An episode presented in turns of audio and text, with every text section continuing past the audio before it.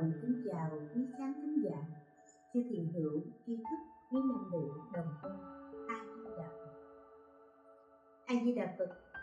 Thưa quý vị, vừa rồi chúng ta đã chia sẻ với nhau về chủ đề lễ kính Phật và hôm nay chúng ta lại bước tiếp theo một bước nữa đó là tôn kính pháp khi chúng ta quy y tam bảo, thì tam bảo có ba bậc phật pháp tăng. Cho nên cái đề tài chúng ta nói chuyện cũng sẽ liên tục với nhau là phật pháp tăng. Rồi sau đó, ở những cái phần mà chúng tôi đọc về thiện ác nghiệp báo, khi bài đọc tới đâu thì chúng ta sẽ chia sẻ ở những phần đó. Thì chúng tôi thấy có những cái đoạn sau rất là thực tế ở trong cuộc sống. Thì chúng ta lần lần chúng ta sẽ tìm hiểu để làm gì để khi mà chúng tôi đọc về thiện ác nghiệp báo?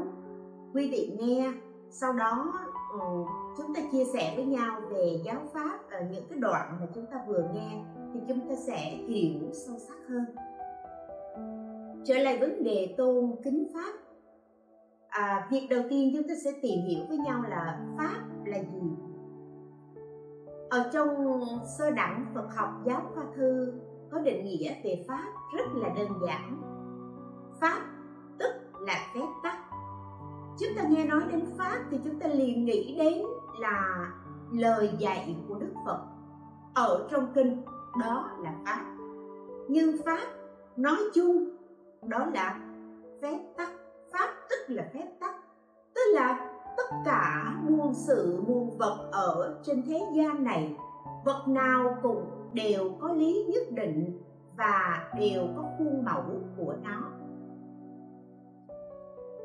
Thưa quý vị, các vật vạn vật ở trên thế gian này có những cái lý nhất định và có khuôn mẫu của nó hay không? Nhất định là là có.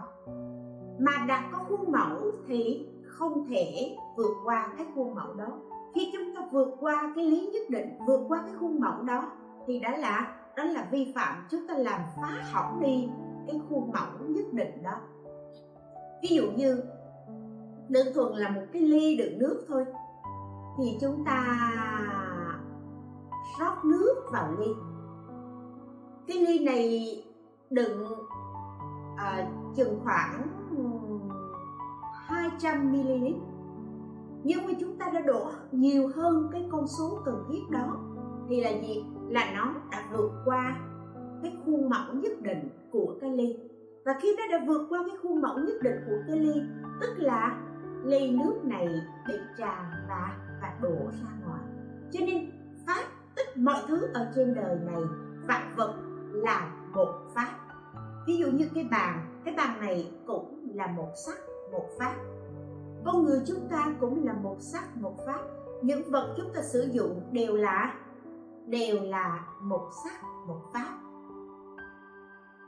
và tất cả vạn vật trên thế gian này, những cái pháp ấy đều có cái quy định, đều có khuôn khổ nhất định và chúng ta không thể vượt qua. Khi người ta chế tạo ra vật dụng, hay là đơn thuần như là người ta nấu món ăn chẳng hạn đi, thì tất cả nó đều phải có một cái liều lượng, đều có một cái công thức nhất định thì nó mới có thể tạo ra được sản phẩm đó. Nếu chúng ta vượt quá cái liều lượng đó thì sản phẩm đó không thể thành tựu. Nấu một món ăn cũng vậy thôi mắm muối gia vị cũng phải có liều lượng nhất định thì nó mới vừa ăn. Nếu như chúng ta bỏ một cái gì đó nhiều hơn cái cái cái cái uh, cái sự cần thiết cho món ăn đó thì món ăn đó chúng ta ăn sẽ khó khó ăn chẳng hạn như chúng ta đổ dầu nhiều hơn hay chúng ta bỏ muối nhiều hơn, vân vân, thì nó sẽ béo quá, nó sẽ ngậy quá hay là nó sẽ mặn quá, chua quá, vân vân, thì không thể ăn được. Hay là chúng ta trồng cây cũng thế. Một cái cây khi trồng xuống, hỏi rằng nó có cái khuôn mẫu nhất định của nó hay không? Có tức là một người làm vườn phải nghiên cứu để biết được rằng cái cây này nó cần nước hay nó không cần nước. Nó chịu ẩm hay nó chịu khô. À, nó chịu đất như thế nào? Và nếu như cái cây này nó chịu ẩm nhưng nó không chịu úng nếu chúng ta tưới nhiều nước quá bị úng nước cây sẽ chết. Cây này nó chịu ẩm mà chúng ta để khô quá nó sẽ chết vân vân. Đó là những cái gọi là những cái quy tắc mà không thể vượt qua. Và ở trong sinh hoạt của con người cũng như thế. Chúng ta thấy một con người sinh hoạt có khoa học. Chúng ta ăn uống điều độ, chúng ta vận động, chúng ta tập thể dục, chúng ta làm việc, vân vân. Có chừng mực thì người đó nhất định sẽ khỏe mạnh còn nếu như chúng ta ăn uống không điều độ, ăn cho thỏa mãn, cái muốn ăn của mình, thì mình có thể từ cái việc ăn đó bệnh từ miệng mà vào. Cho nên cũng từ cái việc ăn đó mà chúng ta chúng ta bị bệnh, chúng ta bị béo phì. Hoặc giả là có những người thay vì ăn như vậy nhưng sợ sợ sợ mập quá xấu, cho nên lại kiêng ăn thì lại lại ốm, dẫn đến suy dinh dưỡng, dẫn đến bệnh tật. Có những người đẹp, chết trẻ, vì sao? Vì cái mức độ kiên quá khắc nghiệt, vân vân. Cho nên trong sinh hoạt của con người cũng thế.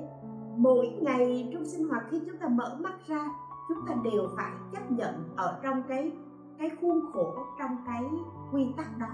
Nếu chúng ta vượt qua thì là bản thân chúng ta có vấn đề, cuộc sống chúng ta sẽ gặp vấn đề. Đó là pháp. Trong sơ đạo Phật học giáo khoa thơ lại nói các bậc thánh nhân trong mỗi nước đều có những phương pháp làm cho con người đi vào con đường chân chánh, giống như là lễ giáo, pháp luật, quy ước, vân vân. Chẳng những những bậc thánh nhân nếu nói đến những những vị này, tức là ở thế gian pháp và và đạo pháp đạo pháp là nói chung, ở trong này có đạo giáo hay là hay là phật giáo hay là những tôn giáo khác? Thì những vị thánh nhân này làm gì? Những vị thánh nhân này tạo ra những cái những cái cái, cái quy ước hay là pháp luật? Chẳng hạn giống như là uh, các nhà hành pháp người ta đã đã xây dựng lên cái guồng máy pháp luật. Để làm gì? Để giúp cho con người ở trong xã hội đó được bình ổn, không có vi phạm những pháp luật. Và thậm chí người ta có thể chế tài những cái nhà hành pháp để không cậy quyền ý thế mà mà lạm dụng cái cái cái quyền thế của mình để mà hà hiếp dân làm vân vân. Đó là những cái pháp luật, những cái quy ước. Và những pháp luật này cũng ứng dụng cho con người ở trong xã hội đó. Để con người ở trong xã hội đó không vi phạm vào pháp luật làm cho xã hội không rối loạn làm cho con người bình an. Có những cái cái quy ước luật pháp thậm chí là khi mà những nhà hành pháp người ta soạn ra cả cả hàng mấy trăm năm về trước cho đến bây giờ vẫn còn có thể ứng dụng được ở những cái đất nước lớn. À, cho nên là chúng ta biết những người làm như thế tức là người ta có một cái nhìn một cái nhìn sâu, một cái nhìn trí tuệ, nhìn sâu vào hiện thực của những người những người làm pháp và người ta nhìn, người ta biết là con người thường thường hay bị rơi vào cái là gì? Lạm dụng dụng quyền, chuyên chế, vân vân. Cho nên là cái nhà lập pháp của ta lập ra những cái quy ước như thế. Đối với đạo giáo đạo giáo ở đây thì chúng ta nói chung đến là tất cả các tôn giáo tôn giáo lớn. Thì ví dụ như là khổng giáo, như đạo giáo, như thiên chúa giáo, như phật giáo, như do thái giáo, vân vân, tất cả những tôn giáo này, các vị giáo chủ hay là những cái người đứng đầu ở trong giáo phái đó, họ vẫn luôn luôn lập ra những cái những cái quy ước, những cái chế định của tôn giáo. Để làm gì? Để cho những người mà đi theo con đường ấy, đi theo tôn giáo ấy, cải tà quy chánh, bỏ ác, làm lành. Để cho người ta thay đổi mình, hoàn thiện mình và sửa mình cho mỗi ngày, mỗi thánh thiện hơn. Đó là, đó cũng thuộc về về pháp. Và pháp này, đó là đó là pháp luật, là quy ước, là là lễ giáo vân vân. Chúng ta thấy ở đạo khổng ờ, đạo nho người ta có gì? Có lễ giáo. Và cái lễ giáo này để tôn vinh cái đẹp của, của con người là một con người có giáo dục. Và nó cũng là nền tảng căn bản để làm cho quốc gia làm cho xã hội được an hòa được thịnh trị pháp của đức phật dạy thì không hẳn nằm ở ở lễ giáo, ở pháp luật, ở quy ước. Nhưng mà nếu như nói đến giáo pháp của đức phật dạy là một phật tử sơ cơ, căn bản nhất khi chúng ta bắt đầu vào chùa. Chúng ta quy y là chúng ta đã nhận được cái giáo pháp đó là gì? Đó là đức phật dạy người đệ tử phật phải giữ gìn năm giới cấm không sát sanh, không trộm cắp, không tà dâm, không nói dối và và không dùng những chất say xưa nghiện ngập chúng ta thấy đã trải qua hơn 25 thế kỷ, nhưng mà cái giáo đó, giáo pháp đó, lời dạy của đức phật về năm giới đến bây giờ vẫn còn ứng dụng ứng dụng. Vẫn không thay đổi và người đó chỉ cần ứng dụng, giữ gìn năm giới, ứng dụng trong cuộc sống này, thì nhất định bản thân người đó có được sự an lành, hạnh phúc và và chẳng những bản thân người đó mà những người xung quanh cũng có được sự an lành, hạnh phúc nhờ vào việc giữ giới của họ. Như vậy thì pháp ở đây nói đến là gì? Lời của đức phật dạy. Từ đầu chúng ta nói đến pháp, tức là những cái, tất cả vạn vật ở thế gian, những cái mà có cái quy tắc, tất cả vạn vật đều có quy tắc nhất định, đó là pháp. Rồi chúng ta nói cao hơn một chút nữa là gì? Là những cái pháp luật, những lễ giáo, những quy ước mà những bậc thánh nhân, những bậc cổ đức thời xưa đã soạn ra để cho con người ứng dụng. Và chúng ta nói viên mãn hơn một chút nữa, đó là nói đến giáo pháp là những lời vàng ngọc từ kim khẩu của đức thích ca mâu ni nói ra và được lưu truyền lại cho đến cho đến ngày nay. Những người đệ tử phật vẫn theo giáo pháp, vẫn theo lời phật dạy để mà mà hành trì. Và ở trong lời phật dạy đó, hôm nay thì thời gian có hạn, thì chúng ta chỉ nói ở cái phạm vi rất ngắn, rất nhỏ và rất gần gũi. Đó là năm giới cấm và và bát chánh đạo. Tức là ở trong tứ đế, khi đức thế tôn chuyển pháp luân gồm có khổ đế, tập đế, diệt đế, đạo đế, thì chúng ta nói đến đạo đế tức là là con đường đưa đến đưa đến giải thoát an vui, đó là bát chánh đạo. Chánh kiến, chánh tư duy, chánh ngữ, chánh nghiệp chánh mạng chánh tinh tấn, chánh niệm và và chánh đệ định.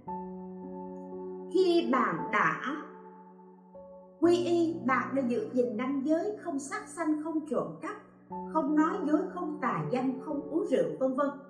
Không sử dụng những chất gây nghiện làm cho làm cho con người mình mất ý chí, mất kiểm soát, là bạn đã trở thành một công dân tốt. Rất tốt bạn không vi phạm đối với tự thân, đối với tha nhân, đối với tình nghĩa gia đình và đối với hàng xóm vân vân. Bạn có chừng mực.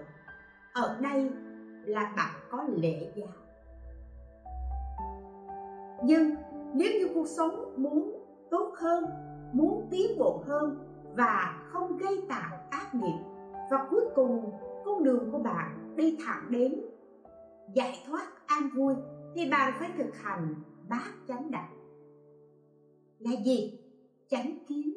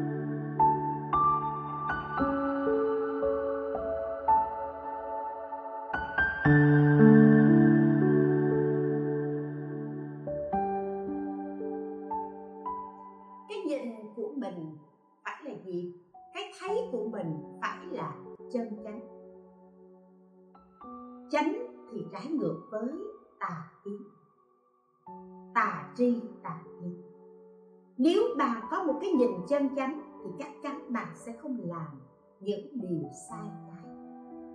Mà bạn có cái cái nhìn, cái thấy biết chân chánh, thì suy nghĩ của bạn cũng sẽ gì? Sẽ chân chánh. Là chánh tư duy, suy nghĩ cũng phải là chân chánh. Rồi gì? Chánh ngữ, lời nói cũng phải phải chân chánh. Đừng nói dối.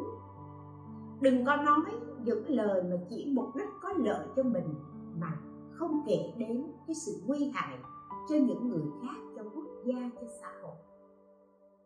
Lời nói phải chân chánh chánh nghiệp. Hành nghề phải chân chánh. Đồng ý là tất cả mọi người đều cũng phải phải đi làm, phải đổ mồ hôi, phải lao nhọc, phải suy nghĩ vân vân để mà để mà kiếm tiền tuy nhiên có những cách kiếm tiền vẫn kiếm tiền đó, nhưng mà gì? Cái nghề nghiệp này, cái cách kiếm tiền này không phải là chân chánh.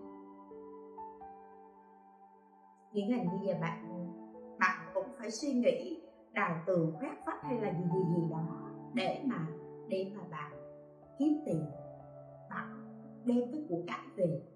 Nhưng mà cái cách mà chiếm đoạt của người khác, nó không phải là nghề chân chánh đi nói để mà lừa gạt người khác để lấy tiền thì đó nó không phải là, không phải là cái nghề chân chánh. Và trong xã hội này nó có rất rất rất là nhiều nghề nó không chân chánh. Và cái nghề nó không chân chánh này tức là nó gây nguy hiểm cho chính mình và nó gây nguy hiểm cho xã hội. Đó là nghề không chân chánh. Hoặc giả là cái nghề không chân chánh đó là ở hiện tại mọi người bình thường nhìn thì thấy nó không phải là, nó không phải là gây nguy hiểm cho xã hội, nó cũng có góp phần để mà phục vụ xã hội. Chẳng hạn như làm nghề sắc xong đi.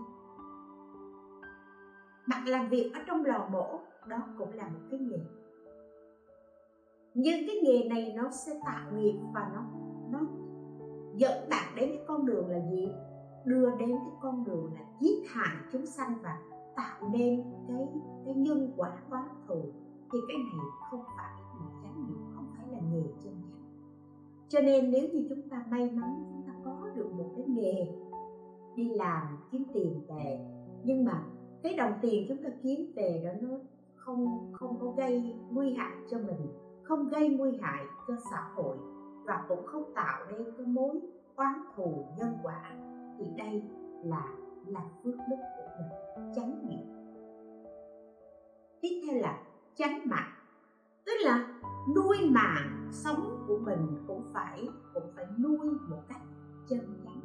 Đương nhiên ai cũng phải có nhu cầu nuôi mạng sống của mình. Nhưng cũng có những cái đơn thuần như là ăn ăn chúng ta để duy trì mạng sống nhưng có những cái ăn nó không chân chánh tức là cái vật chất mà chúng ta có để ăn, để nuôi mạng này, nó có từ một cái nguồn tiền bất chánh. Và cái cái chánh mạng này nó còn nói đến là gì?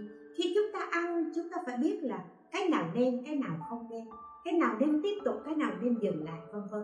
Để gì? Để duy trì mạng sống của chúng ta cho về chán mặt rồi tránh tinh tấn. Siêng năng, nhưng mà, nhưng bạn cũng phải siêng năng. Siêng năng đúng. Chân chánh, siêng năng chân chánh.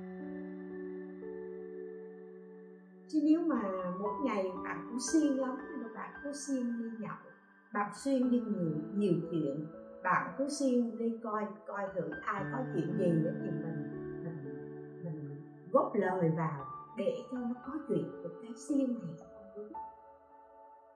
Có một chị chị lúc nào cũng chỉ là uh, chúng tôi thường nói là anh cùng con đó là có chuyện gì một cái là chị nhảy ra. Phải nói chị nói là thấy việc trái thì là phải nói. Cho nên là cứ long ngóng có chuyện gì hàng xóm có chuyện gì là lo chạy tới coi thử ai đúng ai sai để mình nhảy vào để mình phân xử, đó là tinh tấn siêng nhưng mà cái siêng này không phải chân chánh, bởi vì nó làm cho cho mình phiền não, và nó là cái lối mở để để tạo nên những bao quan trai ở trên cuộc đời này. Và nó làm cho mình lúc nào cũng ở một cái tinh thần là sẵn sàng chiến đấu, và mình ngộ nhận mình làm việc đó vì đại nghĩa nhưng thực tế thì nó không phải như thế rồi là gì? Chánh niệm nghiêm là ghi nhớ. Ghi nhớ cũng phải chân chánh. Ở trong kinh phật dạy, niệm, ghi nhớ nhớ cái gì? Niệm phật, niệm pháp, niệm tăng, niệm giới, niệm thí, niệm thiên, niệm vô thường, vân vân. Đây là những cái mà người học phật cần phải ghi nhớ để làm gì? Để thăng tiến ở trên đường của mình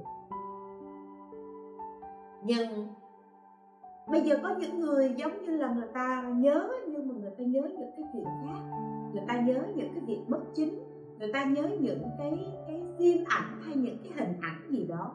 Nó nó gợi khiêu gợi dục tình, hay là nó nhớ những cái việc gì đó để nó khơi gợi cái sự giận dữ thì cái đó không phải là tình thánh cái gì là nhớ nghĩ nhớ nghĩ đến, nhưng phải nhớ nghĩ cái gì để có thể mang đến sự bình an, sự hạnh phúc cho mình và cho người. Đó là cái nhớ chân chánh và đã có một loạt chân chánh như vậy thì cuối cùng tâm của mình định tĩnh. Và cái định đó nó là chánh định, chứ không phải là tà định. Hôm nay chúng ta không phải chia sẻ về về con đường tu tập.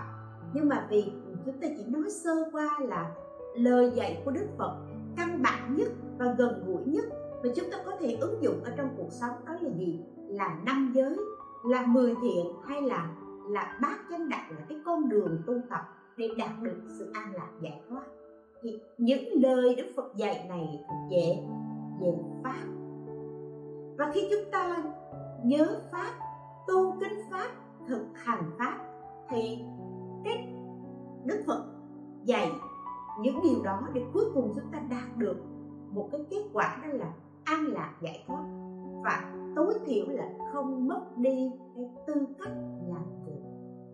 Phật dạy thân người khó được. Nếu chúng ta đã được thân người rồi, nhưng chúng ta vượt qua những cái phép tắc này, thì chúng ta đánh mất đi cái nhân cách làm người của chính mình. Cho nên phật cũng chỉ là gì?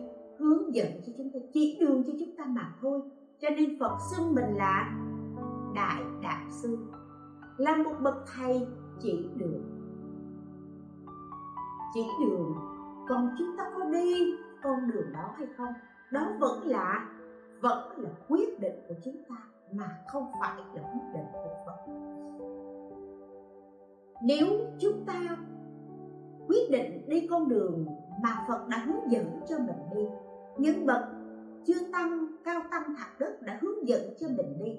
Những bậc hiền triết, những người trí đã hướng dẫn cho mình đi. Chúng ta cung kính thực hành không vượt qua, đó là là biết tôn kính pháp. Pháp là phép tắc không được vượt qua. Tôn kính pháp tức là gì? Là tôn là tôn kính. Là tôn trọng giữ những cái quy tắc này không để cho bản thân mình vượt qua, bởi vì bản thân mình rất là dễ buông lung. Nên dễ buông lung lắm.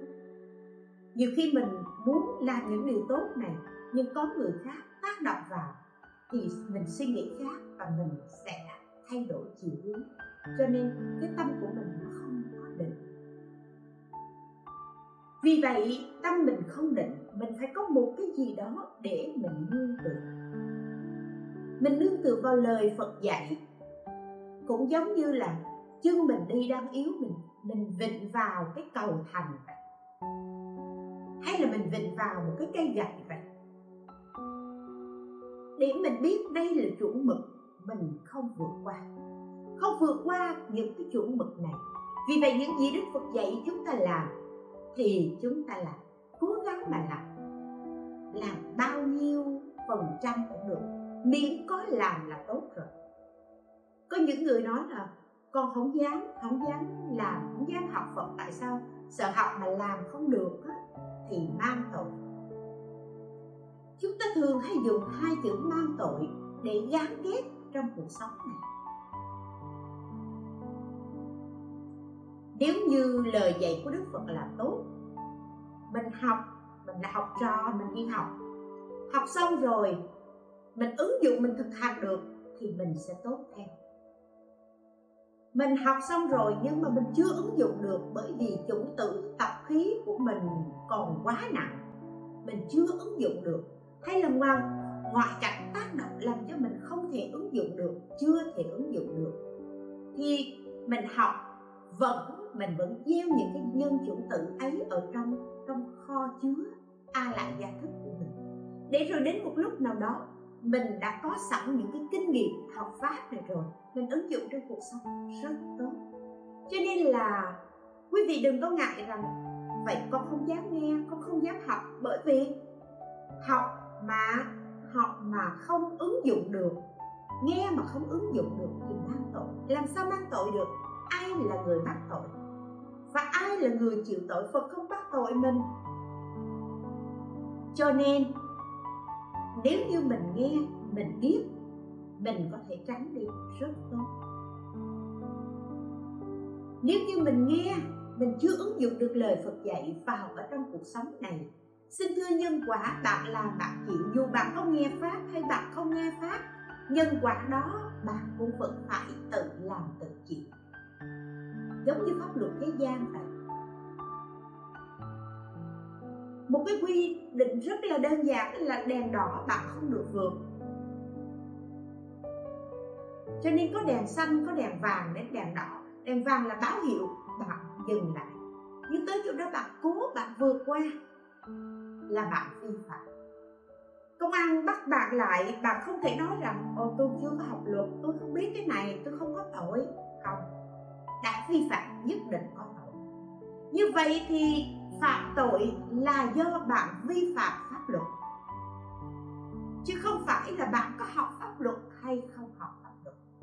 Nhưng nếu như bạn có học, bạn biết được vượt đèn đỏ là vi phạm.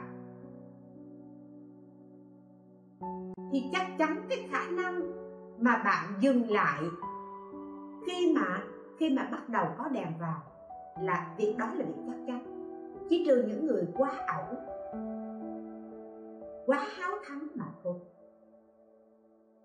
Còn nếu như mà mà bạn không chịu học, bạn không biết, bạn không có một khái niệm gì về đèn xanh, đèn đỏ cả, rồi bạn đi qua, bạn vẫn bị bắt như thường, bạn vẫn bị phạt như thường. Cho nên chúng ta không thể nói rằng chúng ta chưa ứng dụng được lời Phật dạy, chúng ta không dám nghe pháp. Bởi vì khi chúng ta nghe pháp, tôn kính pháp, chúng ta có lợi ích nhất định tí nữa, chúng ta sẽ chia sẻ. Cho nên, những gì Đức Phật dạy chúng ta làm chúng ta hãy cố gắng mà làm.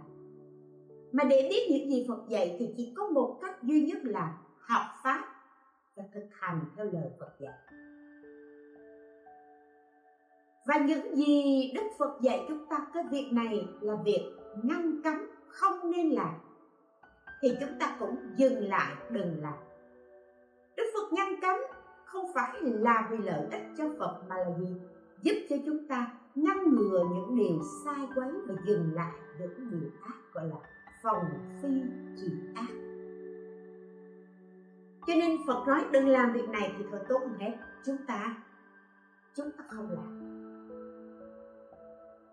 Giống như ở trong trong trong năm giới căn bản thứ nhất không được sát sanh, thứ hai không được trộm cắp. Dù bạn phật là phật tử hay bạn không phải là phật tử đi chăng nữa. Bạn trộm cắp, nhân cách, đạo đức của một con người bạn mất đi.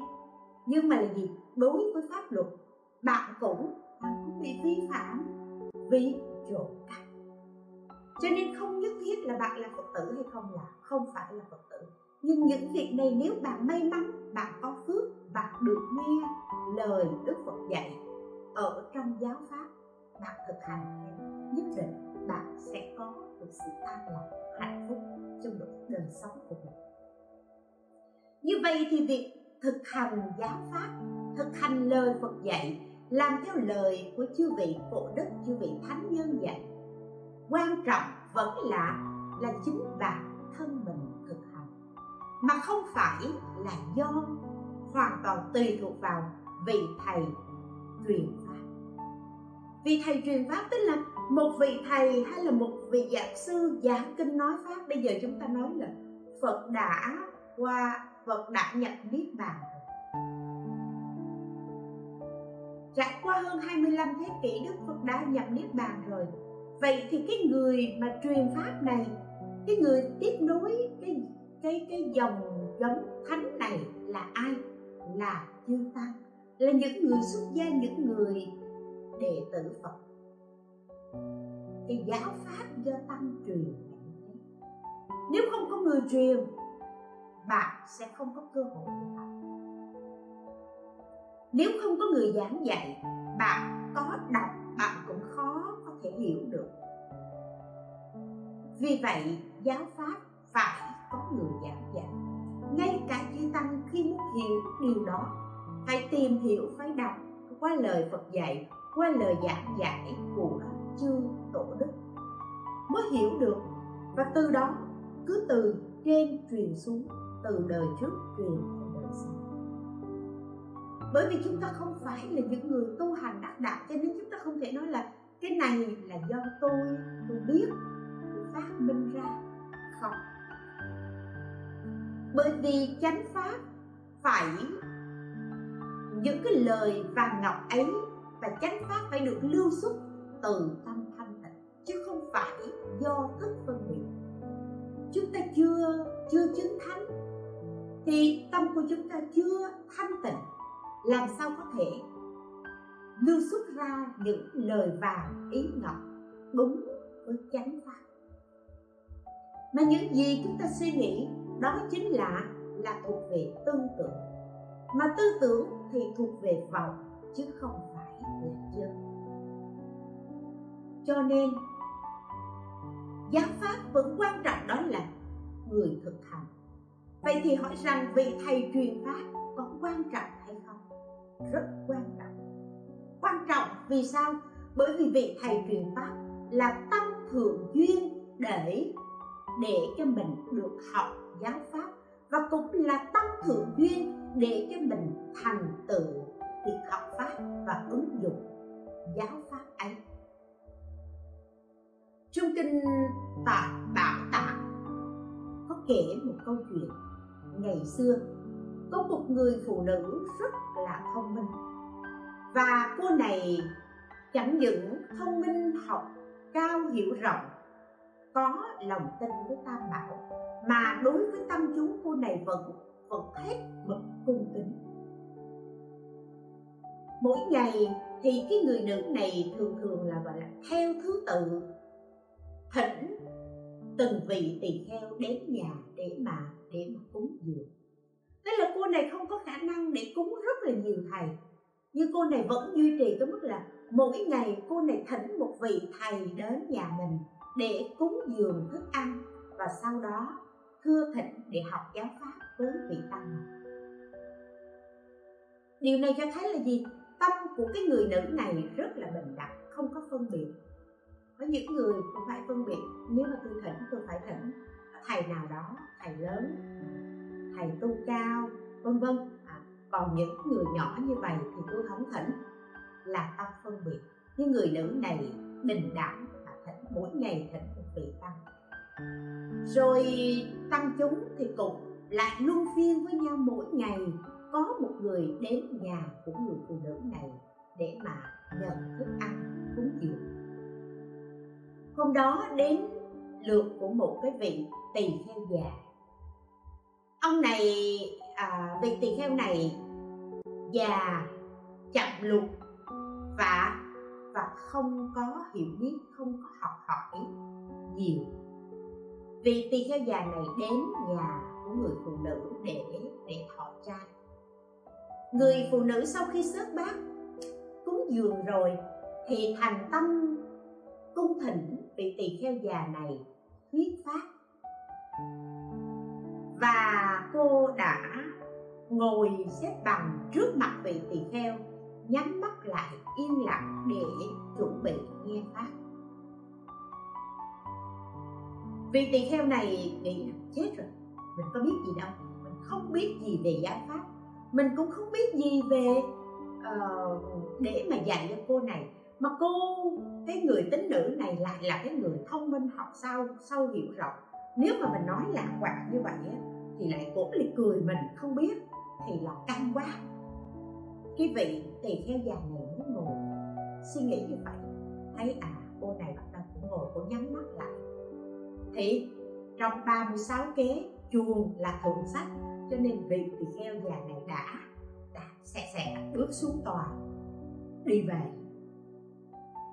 Người thí chủ này đang vẫn đang nhắm mắt, thấy không nghe vị tỳ kheo nói gì, nhưng cô này là gì? Chí tâm lắng nghe. Thì khi mà cô chí tâm lắng nghe, và trong một cái tư thái là gì? Là rất thành kính để nghe pháp tâm của cô bắt đầu lắng đọng xuống. Và cô bắt đầu hít thở. Cô mới suy nghĩ giáo pháp cao xa, cao sâu vi diệu. Vì thầy này không nói một câu nào bởi vì sao? Vị này đang dạy là giáo pháp không thể dùng ngôn từ để có thể có thể diễn đạt được cái sự màu nhiệm vi diệu thầm thâm ấy và người phụ nữ này lại bắt đầu tư duy tất cả các pháp hữu vi vốn là là vô thường, là khổ, là không, là vô ngã, vân vân. Cô cứ như thế mà cô quan sát vạn pháp. Bởi vì cô nghĩ rằng vị thầy này đang dạy cho mình cái pháp vô môn bởi vì phật pháp thầm không thể dùng ngôn từ để mà diễn đạt được. Cho nên mình cũng phải lắng tâm để mà mình có thể đón nhận tất cả những cái dòng pháp nhũ vô ngôn ấy, vô tướng ấy đến với mình. Và nhờ quan sát sâu như vậy, người phụ nữ này liền chứng quả tu đà hoàng các vị nên nhớ nha, cư sĩ vẫn chứng quả ở trong bốn thánh quả thì hàng cư sĩ sẽ chứng được đến quả thứ ba, đó là a na hàm nhưng nếu như mà người này có khả năng chứng đến quả thứ tư là quả a la hán đó, thì người này phải xuất gia mới không có lỗi.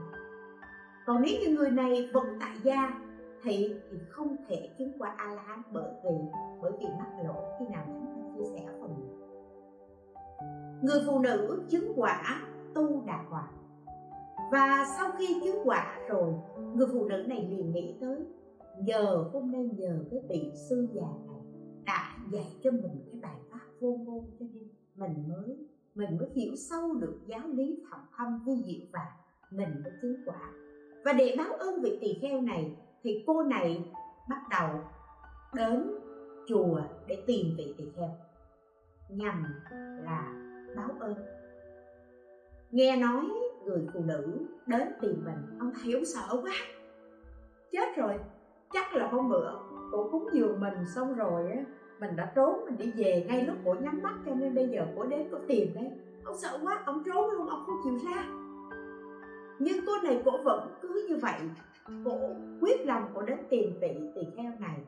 Và vị tỳ kheo già không còn cách nào trốn tránh nữa thì vị tỳ kheo già này đành phải đi ra. Nhưng một sự thật là khác, khi đi ra thì người phụ nữ này đã đảnh lễ vị tỳ kheo già và nói là, nhờ cái bài pháp của của thầy mà con đạt được giáo nghĩa sâu xa của lời Phật dạy và con chứng quả. Tu đà Phật. Thế là vì tỳ kheo này càng xấu hổ hơn. Cổ là cư sĩ cổ là cái người cúng dường cho mình để cho mình tu tập. Vậy mà mình tu tập không tới đâu mình tu tập không có đàng hoàng. À, cho nên mình không có chứng được cái gì cả mình không hiểu cái gì luôn. Trong khi cổ chứng được thánh sơ quả vì tỳ kheo này càng hổ thẹn thêm. À. và cũng vì cái tâm hổ thẹn đó mà vị tỳ kheo này mới suy nghĩ. Người cư sĩ này bởi cái tâm cung kính pháp. Cho nên đã thực hành lời Phật dạy và chứng sơ quả. Mình là người xuất gia tu tập. Tại sao mình lại không nghiêm mật? Mình lại không thành kính để mà hành trì lời Phật dạy? Mà mình vẫn mê mê mờ mờ như thế.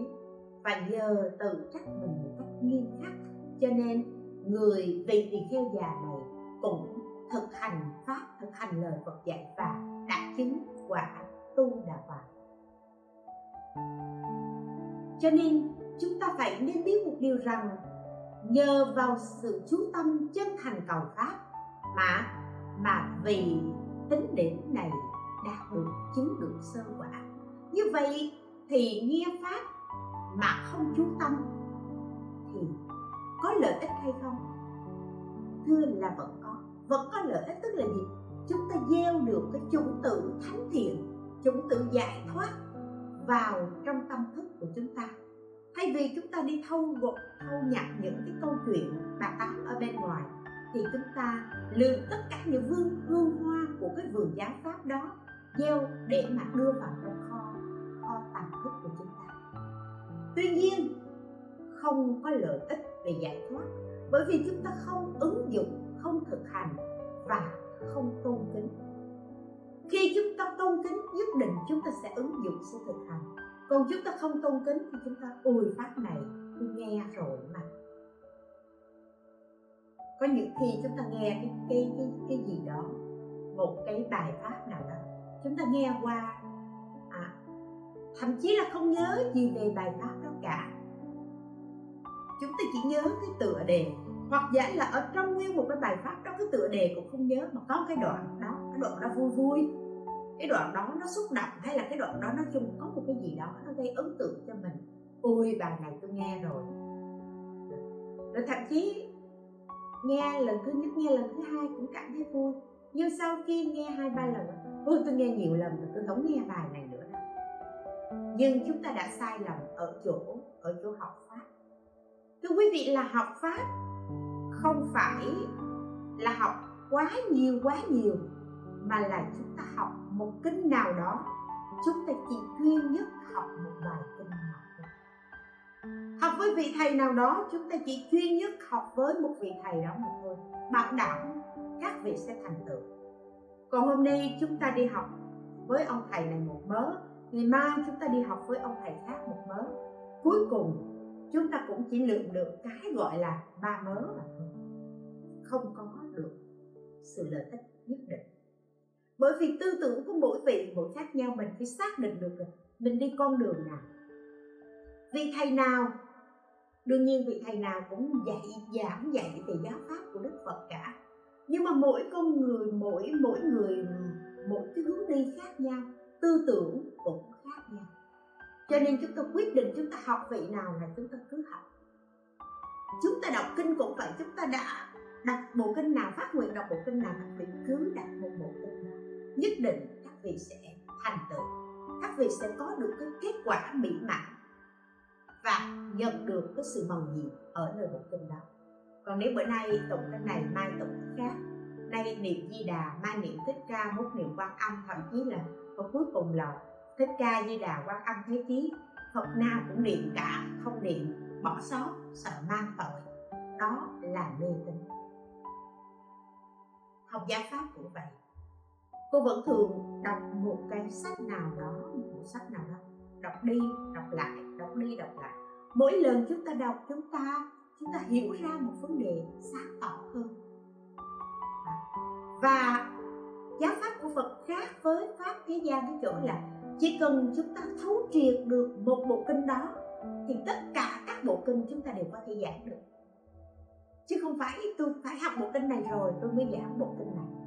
Còn bạc bộ kinh kia tôi chưa học, tôi chưa giảng được, không phải. Chỉ cần một bộ kinh rất nhỏ chúng ta học, chúng ta thấu triệt được, thì tất cả những bộ kinh khác đều giảng được.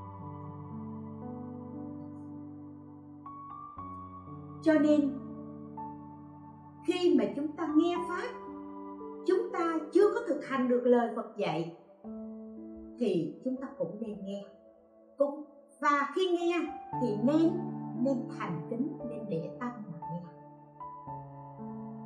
Bây giờ thì nghe pháp thì nhiều lắm, nhưng hỏi rằng, để tâm thì thật ra mà nói thì là rất tất bởi vì bây giờ chúng ta đi đâu cũng có pháp cả cái điện thoại cũng có thể mở phát nghe được.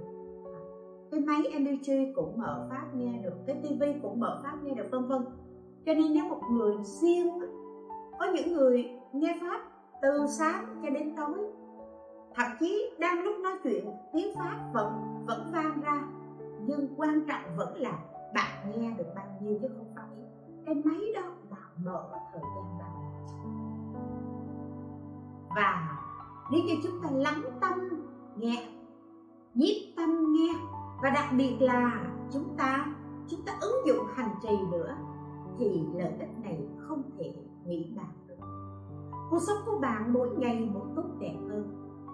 Tuy nhiên, nếu như chúng ta không không lắng tâm, nghe nhiều, không ứng dụng được nhiều, thì chúng tôi khuyên quý vị vẫn hãy nên mở pháp nhất là khi chúng ta nằm xuống ngủ. Một ngày làm việc mệt mỏi rồi, thay vì thường thường là mọi người sẽ thư giãn bằng cách mở nhạc. Mở nhạc cũng tốt, mở nhạc để thư giãn vẫn tốt. Nhưng nếu như bạn mở phát để bạn nghe, bằng cách sách nói tức là những cái chuyện đọc hay là những cái bài giảng pháp, rồi bạn nghe rồi có thể là bạn nằm đó bạn nghe rồi bạn ngủ luôn, cũng không sao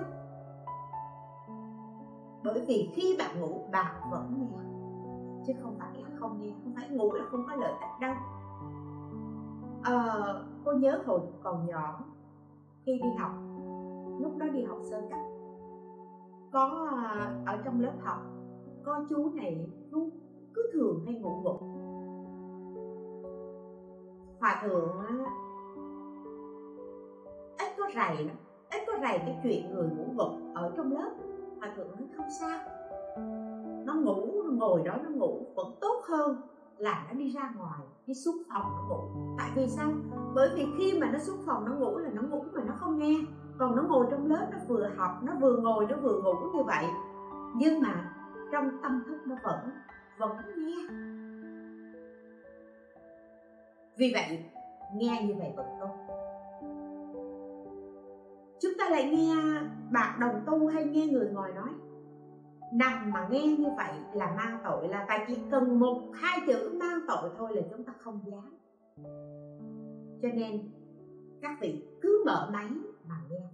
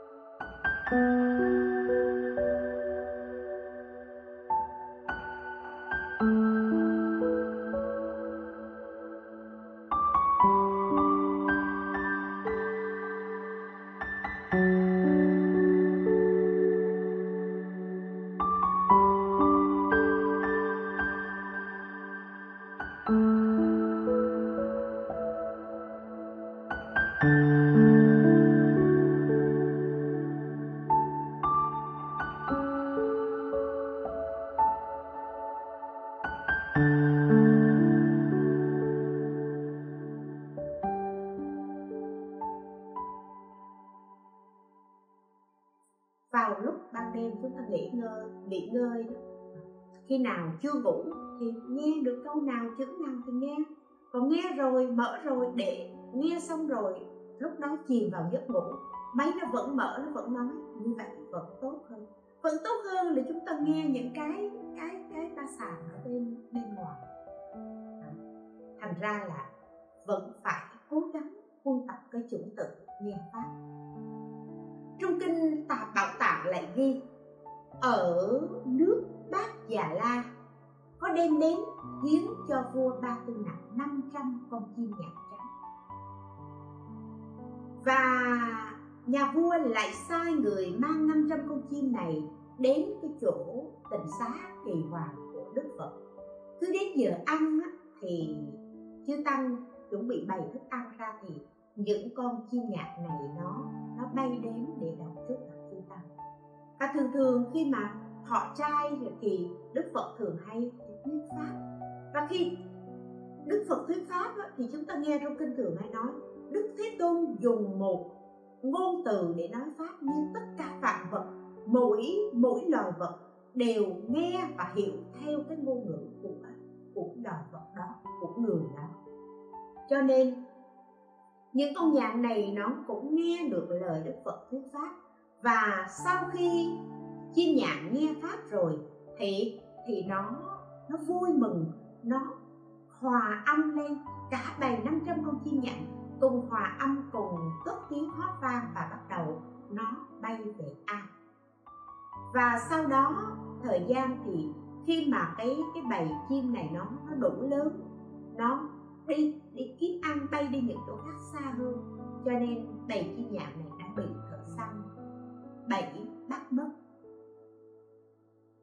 thì à, thì cái cái cái cái lúc mà bị thợ săn giăng lưới bắt á, thì lúc đó có một con chim nhạn nó nó nghĩ đến nó nhớ đến đức phật và nó nhớ đến chư tăng nó lại liền cất tiếng hát lên thì nguyên cả bài nhạc cùng hòa âm hót theo và sau khi mà bài nhạc bị cái người thợ săn này bắt giết chết rồi thì thần thức bởi vì trước khi nó chết á, nó nhớ đến phật nó nhớ đến chư tăng và nó đã đã hát lên cái, cái hót lên cái giọng mà mà vui mừng khi mà nghe Phật thuyết pháp như vậy. Cho nên 500 con nhạn này liền sanh về cõi trời đau lợi làm 500 vị thiên nữ. Thì thông thường khi mà sanh lên trên cõi trời thì người ở cõi trời có ba việc phải nhớ nghĩ. Một là nhớ nghĩ mình từ đâu đến. Thứ hai là nghĩ đến nơi mà mình muốn sanh về. Và thứ ba là nghĩ đến hôm trước mình đã tạo nghiệp gì để mình mình được sanh lên cõi trời này. Cái 500 con chim nhạn này nó nó nhớ là kiếp trước nó là chim nhạn và nó cũng chả có làm cái việc gì mà lợi ích cả. Nó chỉ duy nhất là nó được nghe đức phật thuyết pháp và nó đã cất tiếng hót lên sau khi vui mừng, sau khi nghe pháp xong. Và cũng sau khi mà ông thợ thợ săn đã bắt những con chim nhạn này, thì cũng nhờ, nó nhớ đến hình ảnh của Phật và chư tăng. Nó nhớ đến âm thanh thứ pháp của Phật, nó lại hót vang lên và cả bầy hót vang lên. Nhờ cái ý niệm mà hoan hỷ sau cùng khi nghĩ tới Phật và chư tăng mà nó được sanh lên cõi trời đau lợi Lúc bấy giờ thì 500 vị thiên tử này khi nhớ được cái quá khứ của mình liền xuống cõi chim phù đề đến đảnh lễ Đức Phật để mà mà nghe pháp. Sau khi nghe Đức Phật thuyết pháp thì 500 vị thiên tử này liền chứng quả tu đà hoàng. Cũng ngay trong lúc đó thì có vua Ba Tư Nặc, ông đến ông nghe pháp. Hôm đó ông không thấy cái bài nhạc ở đó nữa, thì ông mới bạch hỏi Phật. Bạch Đức Thế Tôn vậy cái bầy nhạn hôm nay nó đi đâu mà con không thấy? Đức Phật mới nói, bầy nhạn mà đại vương muốn thấy, nó đã đi nơi khác và nó bị thợ săn bắt giết hết rồi.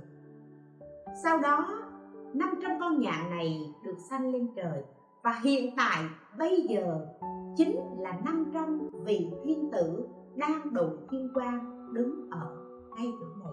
Và năm vị này đã chứng được quả tu đà hoàng thì ông vua ba tư nặng mới hỏi đức phật rằng vậy thì bầy nhạc đó do nhân duyên gì mà đọa làm xuất sinh làm con chim nhạc? Và cũng nhờ được cái nhân duyên phước đức nào mà cái bầy nhạc đó được sanh lên trời và à, và bây giờ lại được gặp Phật được nghe pháp được chứng quả vân vân? Thì đức phật mới trả lời, vào thời đức phật ca diếp có 500 người phụ nữ cùng thụ giới, cùng xuất gia cùng thụ giới. Họ vì lòng tin không bền chắc, họ đã phạm giới, tức là họ đã phá giới.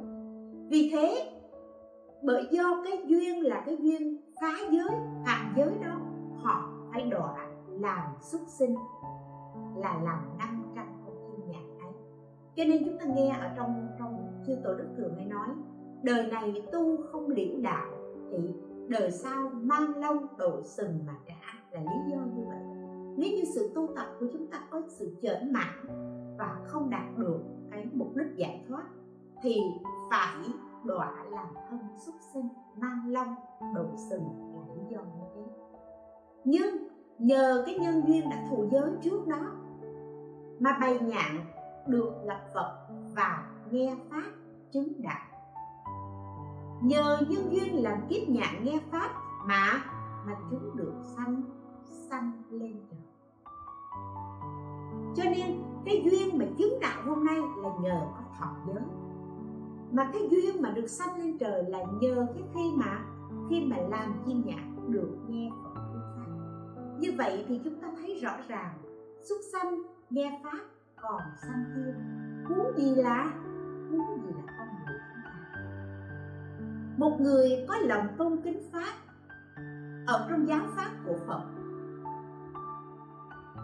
thọ giáo pháp ấy, giữ gìn giáo pháp ấy thì trong hiện đời được an lạc, được giải thoát. Nếu người ấy không giữ gìn giáo pháp đó mà phạm trai, phá giới, thì người đó trải qua vô lượng kiếp luân hồi rồi cũng có cơ hội được được gặp Phật, được nghe pháp và được chứng quả. Bởi vì cái nhân này người ấy đã có. Vì vậy, chúng ta chớ có xem thường những người phạm trai phá giới. Chúng ta chớ có chia bai hay phỉ báng những người phạm trai phá giới. Và chúng ta cũng đừng nhìn những người phạm trai phá giới rồi chúng ta nói rằng đó, người đó, họ tu hành gì? Họ thọ giới rồi họ phạm trai, họ phá giới. Cho nên tôi biết tôi không giữ được, tôi không thọ. Khi chúng ta gieo một cái nhân thọ giới, thọ pháp, thực hành theo lời Phật dạy, thì chúng ta đã gieo một cái hạt giống kim cang bất khỏi vào trong kho. Kho a lại gia thức của chính mình. Có thể trong vô lượng kiếp luân hồi này, do chúng ta si mê, do chúng ta vô minh, do ngoại cảnh tác động, do rất là nhiều yếu tố, do rất là nhiều lý do, khiến cho chúng ta không thể thực hành lời Phật dạy. Chúng ta trở thành người phạm trai, người phá giới, nhưng hạt giống kim cang nó vẫn không bị hỏi gì và đến khi đầy đủ phước đức nhân duyên, cái quả đó nhất định sẽ đổ sẽ chính mình. Dẫu cho ở trong vòng luân hồi sanh tử này, người đó, tức là cái người mà phạm trai phá giới đó, có đọa làm loài xuất sinh, thậm chí có đọa địa ngục tốt, ở đâu ở trong lục đạo luân hồi đi chăng nữa thì cái hạt giống kim cang ấy vẫn không mất vì vậy chúng ta đừng có xem thường cũng đừng có phỉ bán cũng đừng nhìn họ mà nói là không, người đó như vậy cho nên tôi nhất định tôi cũng không có thọ pháp, tôi cũng không nghe pháp, hay là phỉ bán họ hay là gì gì đó vân vân chúng Kinh Ca Diếp Đức Phật lại nói là gì? À, Đức Phật nói kể rằng nếu như đem tất cả châu báu đầy khắp cõi tam thiên mà bố thí cho tất cả đem châu báu đem vàng bạc đầy cả tam thiên đại thiên thế giới bây giờ mình cứ nói là đầy dùng vàng bạc châu báu đầy cả hư không này để mà mà bố thí mà cho mà giúp đỡ người khác thì công đức có được hay không? Có, nhưng mà là gì? Công đức rất nhỏ. Nếu như chỉ cần giảng một kệ, một bài kệ thôi, thì được phước rất nhiều. Lớn hơn, phước đức của người bố thí vàng bạc châu báu bằng cả tam thiên đại thiên này. Nói tới đây thì quý vị sẽ nói rằng, như vậy thì việc nói pháp là việc của những người tu hành. Việc nói pháp là việc của những người giỏi về giáo pháp. Tôi không biết gì. Tôi làm sao nói pháp được? Nhưng đầu tiên chúng ta đã nói là gì? Pháp tức là phép tắc. Vạn vật ở trên thế gian này đều có những khuôn khổ, những phép tắc nhất định và và không thể vượt qua. Như vậy thì có thế gian pháp có xuất thế gian pháp. Tuy là thế gian pháp hay xuất thế gian pháp đi chăng nữa, mà cái người nghe có thể ứng dụng, có thể thực hành được, đều đều mang lại lợi ích an lạc. Câu chuyện lúc nãy chúng ta ta nói về câu chuyện của một vị tỳ kheo già. Vị này không nói gì cả, nhưng người phụ nữ đó nghe và hiểu được đây là pháp thập thâm vi diệu, là pháp vô ngôn bởi vì pháp cao siêu không thể dùng ngôn từ. Thế gian để mà diễn tả được. Do ý niệm đó mà vị này chứng quả. Cho nên, bất cứ ai cũng có thể chia sẻ pháp, cũng có thể hành pháp được. Bằng cách như thế nào? Pháp là phép tắc không được vượt qua. Chỉ cần đơn giản là chúng ta đi đi ra ngoài chúng ta tiếp xúc với một người nào đó. Chúng ta thấy một đứa bé đi. Một đứa bé nó đang nó đang ngồi, nó đang dập nước, nó đang chơi một cái trò gì đó. Nó rất vui.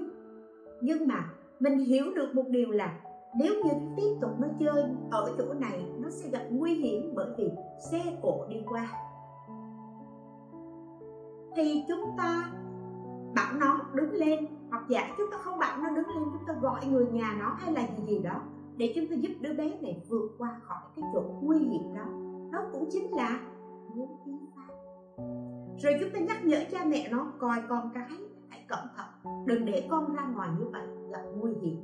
Đây chính là bố thí pháp pháp thuộc về thế gian.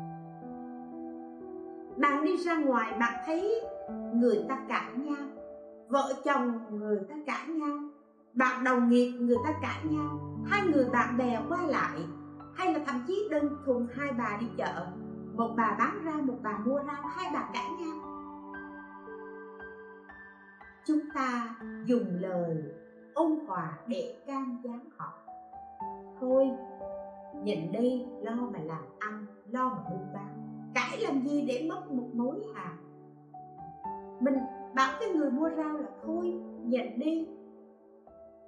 Cãi cọ làm gì để dẫn đến sân si và mất đoàn kết, mất tình thâm với nhau, vân vân. Chỉ cần một lời khuyên thôi, đó chính là bạn đang bố thí pháp. Và bạn bố thí như thế thì quý hơn là dùng vàng bạc châu báu đầy trong cõi tam thiên này để giúp cho người nghèo. Chứ khi nói đến bố thí, chúng ta thường hay nghĩ vậy thì phải ráng làm kiếm tiền. Tháng này phải để ống, tháng này phải để dành. Rồi hay là gì gì để có tiền giúp ai đó. Nhưng thực tế bố thí pháp là việc mọi người đều có thể làm được. Và mọi người đều có thể làm rất tốt.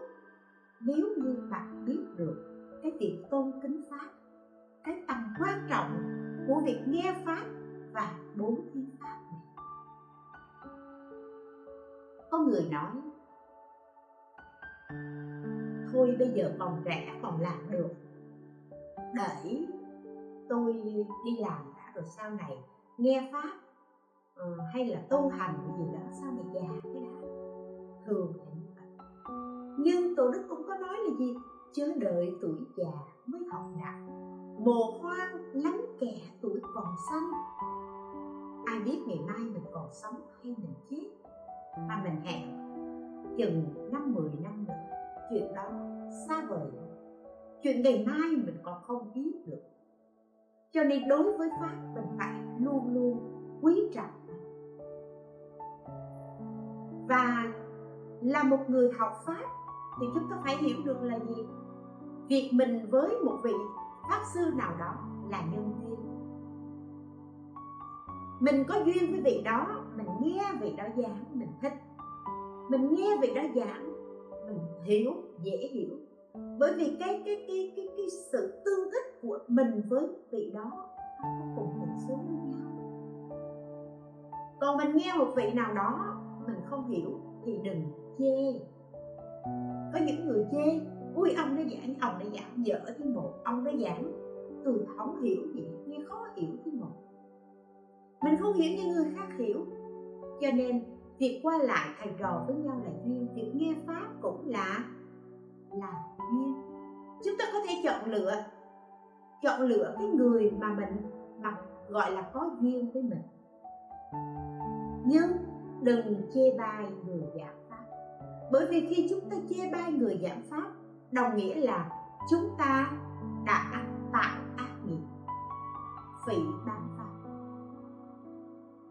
và một cái điều nữa mà một những người tu tập thường hay bị phát phải đó là gì? Khen pháp của mình, chê pháp của người. Khen thầy mình, chê thầy người. Chúng ta phải biết tất cả các pháp. Tám vạn, bốn ngàn pháp môn của do đức phật nói thiền tịnh mật vân vân là những pháp mà mà đức phật đã dạy để cho chúng ta tu tập. Mà tại sao đức phật lại dạy nhiều? Môn như vậy bởi vì chúng sanh đa bệnh. Chúng sanh nhiều bệnh quá. Cho nên đã nhiều bệnh thì sẽ tùy theo bệnh mà cho thuốc nhưng trong tất cả các pháp đều là đệ nhất pháp không có cái nào đệ nhị cả. Vì vậy đừng khiên pháp của mình mà mà chê pháp đức phật dạy a nan ở trong à, luồng thập trụ tỳ bà sa trời mưa hương và hoa không gọi là cung kính, cúng dường như lai. Mà là gì? Nếu tỳ kheo tỳ kheo ni ưu bà tắc ưu bà di nhất tâm, không buông lung, gần gũi và tu tập Phật pháp, đó là chân chính cúng dường như lai. Bây giờ nghe nói trời mưa hương hoa chúng ta không hình dung được. Chúng ta có thể nói là bạn có rất là nhiều tiền bạn mua hương thơm, bạn mua trầm, bạn mua hoa đẹp, vân vân. Bạn đến bạn đốt hương, bạn cúng dường hoa, vân vân, đốt hương. Dân hoa cúng dường. Như vậy chưa phải là, chưa phải là cung kính cúng dường như mà người thật sự cung kính cúng dường đức phật đó là đó là người phải chịu tu tập. Tu là sửa. Sửa dần dần. Nghe lời dạy của đức phật ở trong giáo pháp. Rồi chúng ta phải sửa. Bây giờ chúng phật nhập niết bàn rồi có đâu có phật đâu nói nữa đây nghe. Thì chúng ta nghe từ những vị giảng sư những vị pháp sư nói pháp. Và thậm chí những vị pháp sư giảng sư đó cũng không hoàn toàn là những người xuất gia tu hành. Chúng ta thậm chí đi ra đường chúng ta gặp đứa bé nào, nó nói một câu nào đó mình cảm thấy hay. Chân lý mình có thể học được. Và khi mình học được một lời nói đó, mình ứng dụng, mình tu tập, mình sửa đổi, mình làm mới bản thân mình để mỗi ngày mình mỗi tốt hơn, đó chính là cung kính, cúng dường như lai. Và đã thật sự cung kính, cúng dường như lai, như vậy mới đúng là lễ kính phật, mới đúng là tôn kính pháp chứ không chúng ta dùng những hình thức khác để cúng dường thì chỉ là dùng pháp thế gian cúng dường. Bởi vì dùng pháp thế gian cúng dường thì bạn có phước. Nhưng cái phước đó không đưa bạn đến giải thoát giác ngộ. Không đưa bạn đến cái cái con đường cứu cánh niết bàn và chỉ có tu tập, thực hành theo lời Phật dạy mới thật sự đưa bạn đến an lạc giải thoát biết bàn mà thôi. Đó chính là cung kính cúng dường như là và đó là nền tảng căn bản để bạn thành Phật.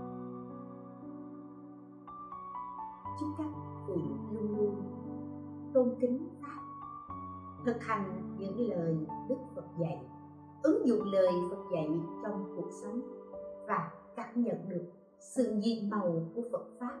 Đó là trong hơi thở, trong đời sống của chúng ta. Chúng ta phải làm như thế nào để cho chánh pháp của đức phật mãi mãi lan tỏa và hành truyền ở trong đời sống này và lan tỏa đến muôn đời? Xin chúc lành quý vị.